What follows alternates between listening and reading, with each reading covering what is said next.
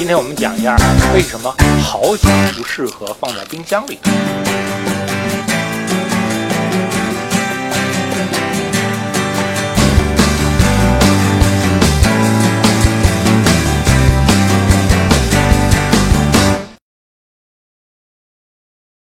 我们知道呢，葡萄酒呢和白酒有一个区别在哪儿呢？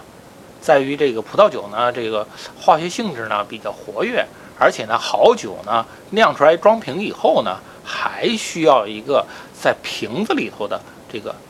老化成熟的过程，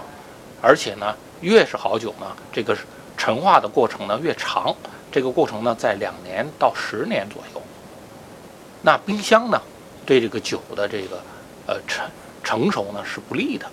那因为这个葡萄酒的这个成熟过程呢，需要一个静止、绝对静止的环境。啊，冰箱不具备这个条件啊。为什么呢？第一，啊呃，冰箱呢这个温度呢不是恒定的，它这个温度是波动的。你比如说冷藏室在号称五度，但是实际上它温温度呢是两度到七度之间波动的。嗯，第二个呢，它这个湿度呢也不是恒定的。这个葡萄酒存放呢要求恒湿，它的湿度也是波动的，而且随着季节呢，它这个因为冰箱没有这个恒湿的要求，啊，第三呢，这个冰箱的压缩机启动呢会这个扰动扰乱这个葡萄酒这个成熟的过程，葡萄酒的这个成熟呢在震动情况下呢会加快五倍，啊，非常非常不利，啊，那这样呢，我们建议呢，你有条件呢就用电子酒柜，啊，电子酒柜可以避免这些。因为呢，酒柜这个恒温呢，它可以做到这个摄氏十二度到十三度的这个恒温，啊，这是葡萄酒最适合的储藏的温度。第二呢，它这个酒柜呢，它的压缩机呢是跟这个柜体呢是分离的，它是单独一个支撑。哎，这个设计呢是很巧妙的。冰箱没必要嘛，但是酒柜呢，压缩机呢是单独落地的，所以它启动的时候呢，整个这柜体呢没有震动。